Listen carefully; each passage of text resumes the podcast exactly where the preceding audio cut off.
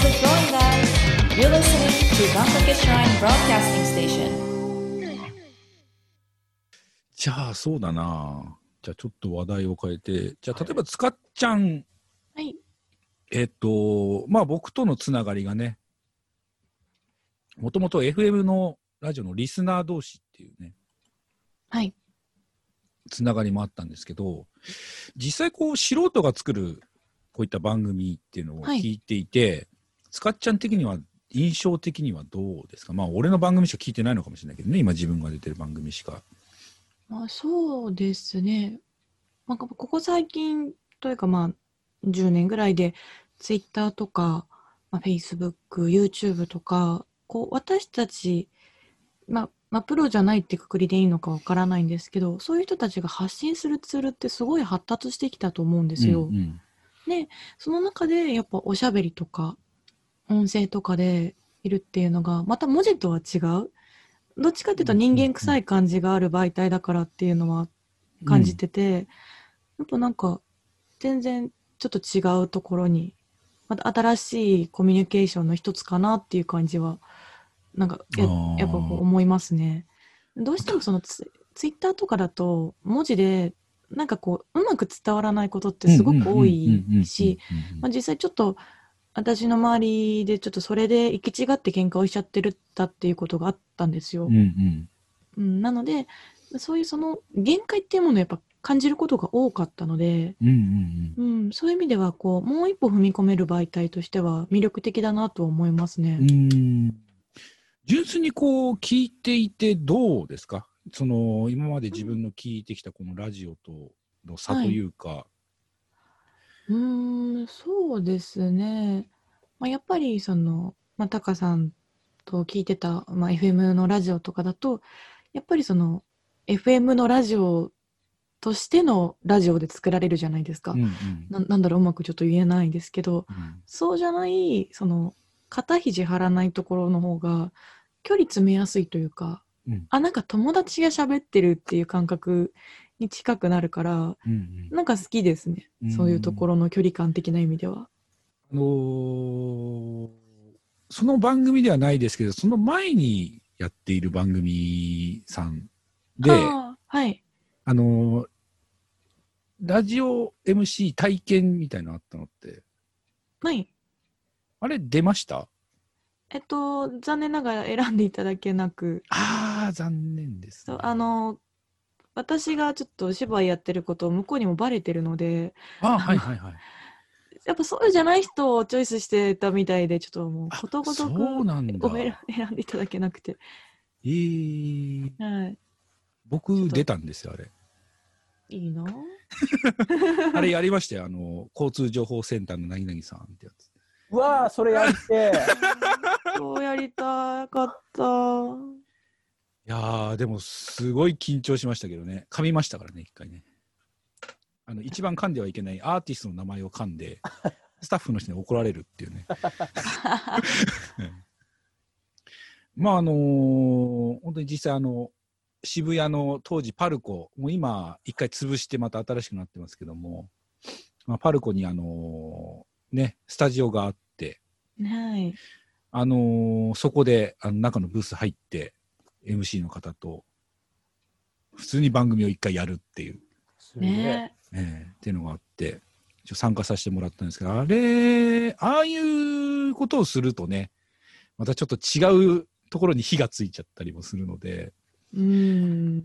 なんかまあ、あの体験も結構俺の中ではでかかったかなとは思うんですけど、ああ、なるほど。うん、まあ、ああいう面白いことをしてくれる放送局だったなっていうのもね、今、うん。うん、思い返すとあるんですけど、ちなみに若様はラジオ文化っていうのはどうですか？ラジオは、本当に、年に一回、何か聞くぐらいの あのタイプだったんですけど、うん。へえ。そういう意味では、普段のはい。テレビ、YouTube? 普段は、とテレビがちょっと今、家になくて、うん。なので、情報としては本当にネットニュースとかになったり、あとはもなんでしょうね、音楽とかを聴いてることが多くて、そういう、いわゆるなんでしょうね、その第三者が、他人がそういう配信するっていうものに携わることがほとんどなくて、うんうんでもなんかこういう、このタカさんのこの番組とかもよ聞くんですけど、なんかすごい温かみがあっていいなっていう 印象がすごい、うん。温かみですか？はい、温かみが。俺、ラジオ聞いてるやつ気持ち悪いって言っちゃったけど。ええ そういう。なんかいろいろな意見があって、はい、そうです。いろんな意見があっていいと思うんで。いいんですいろんな意見があっていいんですよ だって、ポッドキャストだもんってことなんでね。そうか。じゃあ、なかなか、そういうラジオ文化には今まで触れてこなかったっていうことだね。そうですうね。ん。そっか。じゃあ、そうですね。まあ、こっからはですね、まあ、ちょっといろんな番組、ね、な、とんでもない数の番組数ってやっぱりポッドキャストの中にありますので、うん。まあ、せっかくですからね、いろいろと紹介しながら、できるだけ多くね、あの、番組名を叫んでいこうかなと思ってるんですけど。叫んではいいく。嬉しい。まあ、やっぱりその、まあ、さっきもお話しした通り、番組ってやっぱりその人の個性であったりとか、あのー人柄だったりとか、それこそ考え方だったりとかっていうものが、やっぱり多分出ているので、あのー名詞代わりにというわけではないんですけども、まあ、一つでも多くの番組をね、あの名前を出してあげることで、またいろんな広がりが出てくるので、まあ、あの、紹介とかしつつ、まあ、こんな番組面白いよみたいな話もしつつね、あのちょっと進めていこうかなと思うんですけども、えっと、じゃあ、まずですね、えー、と、どうしようかな。じゃあ、ゆうたくんから、はい。えー、と、聞いているポッドキャスト、はいはいはい。まあ、ざっくりでもいいですし、ちょっと、あの、名前ちょっと挙げてもらえればなと思うんですけど。とりあえずじゃあ、あの、きちょいちょい聞くリストに入れてるやつをはい。バババッと言いたいんですけど、はい。で、後であの、ハッシュタグと番組の、あの、写真くっつけて、アートワークくっつけて、ツイッターでつぶやいていきますんで、今日出た番組。じゃあとりあえず一旦あの、ダダダッと言ってしまいます。はい。まあ、それこそさっきあのね、今年、えー終わった墓場のラジオはい。だったり、あと、これね、タカさんからしょあのおすすめしてもらって聞き始めたんですけど、大々だけな時間。はい。はい。あと、えー映画の結構感想とかを述べている羊たちのカフェっえー、それ知らない。ていうのがあったり、あと、えーこれは、なんか大阪に住んでる3人の人たちが集まってこう、わちゃわちゃ喋っているお笑いマンション708っていう番組。まあ、あとちょっとこう、まあ、有名人の方がやってる野球の話をしてる番組とか、その辺を聞いたりするんですけど、うんえっ、と、プロはやめときましょうね。はい。あの、僕、そもそも、あの、このポッドキャストを知って、はい。入るきっかけで、特にタカさんに最初教えてもらっただけな時間とかもそうなんですけど、うんやっぱね、僕の趣味、その映画うん。に関して、割とその映画を喋ってる番組とか映画のカテゴリーっていうところをちょっとずつつまんで聞いてみたりもしてたんうんですよ。なので、そういった中で、まあ、その羊たちのカフェっていう番組だったり、うん。まああと最近そんなにちょっと聞けてないんですけど、最初の方に何個か聞いてた番組とかもあって、映画を話してる番組とかで、うん。ちょっとだけ話していいですか？はい、どうぞ。あの、それこそさっき言ったラジオ文化とか、僕はちっちゃい頃からテレビっ子だったり、うん。で、初めてラジオを聞き始めたのが小学校5、6年の時とかに毎日、その北海道の地方でやってた番組を聞いてたり、そこにうんメールを送ってたりっていうところでラジオに触れ始めて、で、今ではもちろんラジオも聞くし、YouTube も見るし、テレビも見るし、サブスクで映画とかをいろんなものを見たりしていく中で、うん。やっぱりこう映画のことを話してるポッドキャストを聞いたりとか、YouTube も映画の例えばレビューとか考察とか、結構いろんな人が動画上げてるんですけど、うんうん。なんか僕が面白いなって思った文化として、やっぱり YouTube で動画として映画を語るってなると、例えば、あの、いろんな説明をしながらができるんですよ。動画だから。例えば、この時に、こいつはこんなことをしてたよねとか、こういいう時間軸で動いてるけど、実はこうだったんじゃないかとか、実はこのシーンのこの場面、ここになんか映ってるよとか、目で見ても説明できるものも多いんですよね、YouTube だと。うんうんうん特にラジオとか、えーポッドキャストとかで映画のこうことを語ってて、僕がよく聞くのは、どっちかっていうとそういうレビュー、うんと、評、批評とか、うんうんえっ、と、考察とかもいいんですけど、どっちかっていうと感想寄りなんですよ、僕が聞いてるの。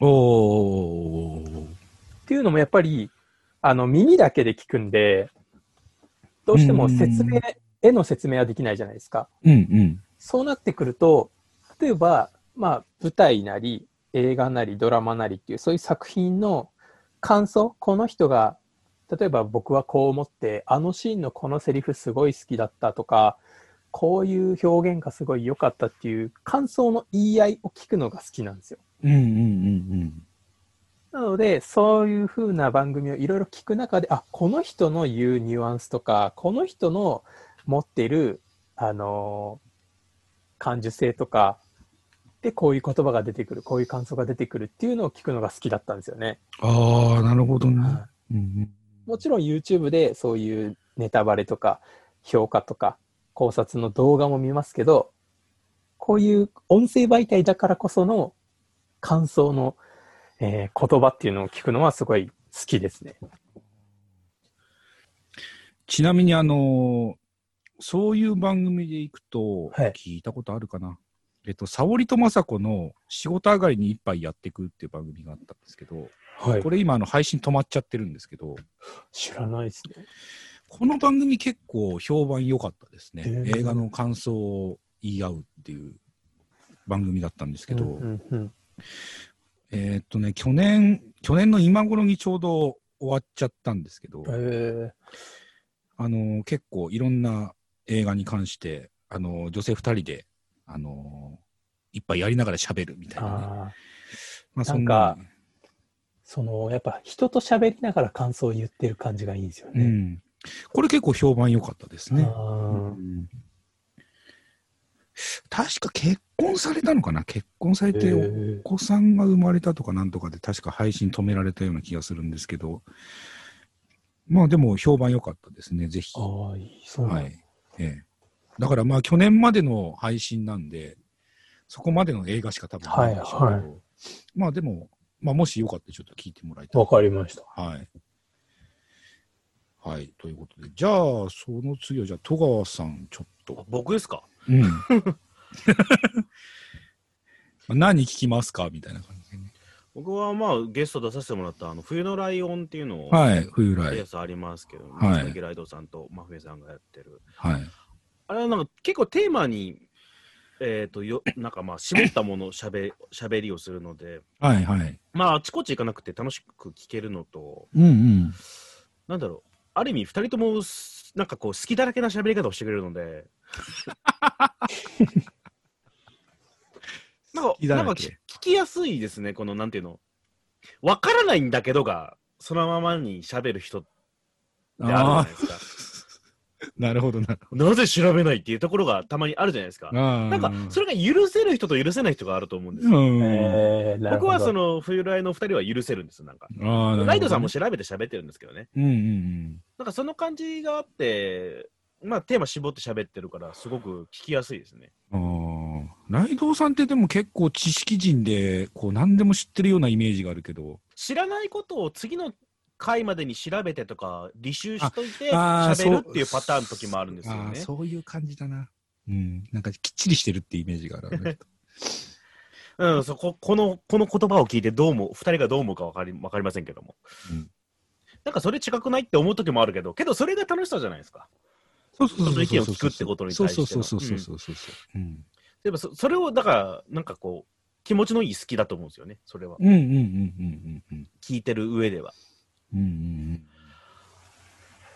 あとは、まあ、今、落語のお後がよろしいようでってやってらっしゃいますけど、あれまだ聞けてないですね、ほとんど。ああ、同じアートカテゴリーですからね。アートカテゴリーですからね。えあとはもうほとんどやっぱプロの方々の方聞いちゃうんで、えまあ、ねなんかなしって言われちゃったんでね。だってここで東京ポット許可こ許可局とかって言っちゃったらもうそれまでなんでね。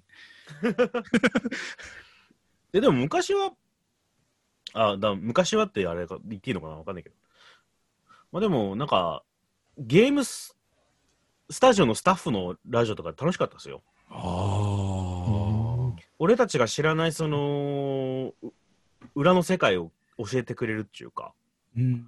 それはもう、ポッドキャストありきじゃないかなと思うんですよねうん。普通のラジオ番組だったら、まあ、普通に DJ がいて、そのスタッフがゲストに来て質問するって感じですけど、スタッフ同士で喋ってるんで、普普通になんかこう、あの時の、あの作品のあの場面の音楽作ったのは誰々さんだっけ？いや違う、誰々さんか、あなるほどね、みたいな会話を楽しめるんですよ、勝手に。ああ、なるほど。で、それに関しては、その、ゲームの制作スタッフなんで、お金かかってるやつなんで、注釈が入るんです。うん例えばですけど、ね、だから間違った情報言ってたりとかしたら訂正されるし、うんうん。例えばす今話してるそのあのシーンのあの音楽良かったよねっつったらその音楽流してくれるわけですよね。やっぱなんかその本当のアマチュアの人が喋ってるとそれできないじゃないですか。どんなに、あの時のあのシーンの曲良かったよね、そうだよね、上情景がすごく思い浮かぶんだって言われてもその本当の音楽がなければ知らない人は分かんないんですよね。うん。知らない人にも教えるってなるとやっぱりそのプロのねなんかこうお金かかってるやつじゃないと難しいなとは思いますね。なるほどね。ちなみにプロだと誰聞いてるんですか、今？今ですか？ああ、うんでも今聞いてんのはもうラジコで聞けるやつ以外で言うならば、そうだな、普通に昼の番組とかとかですかね。ゴールデンラジオとかたまにああなるほどね。もともと聞いてたのは、あのー小島秀夫の、小島プロダクションの小島秀夫の、えーうん秀ラジオをよく聞いてましたね。へえ。あとは、もうとっくに2つとも終わってますけど、カプコンの、えーささっき言ってたみたいな、あのサウンドスタジオの、カプコンサウンドスフィアって番組があって、10年ぐらい前ってやっぱその、ポッドキャスト黎明期の頃は、そんなんいっぱいあったんですよ。うん。面白かったですよ。そのカプコンのデザイン室の話とかもあったりして。どういうふうに、えーファミコンの時音を作ってたかとかを音源ありきで言ってくれるんで、へえ。この音波にこれを合わせるとこういう曲になって、うんけどファミコンの回路に、えー電子回路に積む時はこういうふうな、なんかこう再興してみたいな話とか、はあ。ただのマニアの話ではない話が聞けましたね。うん。いいのかな、この。ポッドキャストっぽいポッドキャストって感じだね、なんかね。ザ・そザ・っちだと思うんですよね。うん本当はそっちだと思うんですよ、ポッドキャストらしさ。本当のところは。そうだね。確かにその一つの知識、一つのカテゴリーに関してこう突き詰めていくっていうのも、うんこのポッドキャストらしさではあるよね。確かにね。あとさっき言ったみたいに、やっぱ、もし、なんていうか、え受け手側の人が、ポッドキャストを配信するのであれば、やっぱり感想をメインにした方が僕はいいと思うんですけどね。うーんい。ろんな人のいろんな見方を聞けるっていうのは、やっぱ、うん一番いいことだと僕は思うんだけどな、と思いますけどね。それこそこう、ポッドキャストを紹介するポッドキャストって最近少ないような気がするね。ああ。ほぼないのかな？まあ、需要ないでしょうね。ないのかね。多分、本当にポッドキャスト聞いてる人って押し付けられるの嫌いそうだなと思うんですし。でも昔、名前しか聞いたことないですけど、ポッドキャストジュースっていう番組があって、うんなんかそこでポッドキャストで、そのポッドキャストの紹介をするっていう番組があったり、っていうのがあったらしいんですけどね、僕もちょっとその辺に関してはちょっと詳しくは知らないんですけど、名前だけちょっと聞いてるっていう感じではありますけどね。あとは、ラック Q 君とこのやつかな。ああああ、ゲストに出てましたよね。そうですね。なんか、いろいろと、もうまだ未成年の子たちですけど、うんいろいろとチャレンジしてるんで、楽しいですね。ちなみに番組名、えっと、チャンネルラクラジオっていう番組で、あー、名前で何個か番組をやってるって感じなんですよね。ああ、なるほど、なるほど。どうなんだろう。それで大体検索したら出ると思いますけどね。うん。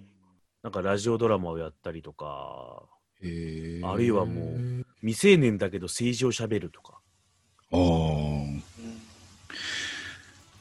なんかでもそういうのはあってもいいかなと思いましたね。確かに。ね。うんやっぱり意見交換の場ってのが今どんどんどんどん減ってるんで、あうんのこれだけ発言しやすい社会になってにもかかわらず意見を組み交わすことがないっていう。ところにやっぱりあの彼らもなんか危機感を持ってるそうで、なるほどね。うん、だからあの大人の文句が来るのは前提でやってらっしゃいますよね。まあどんとこいと。いいですねいいですね。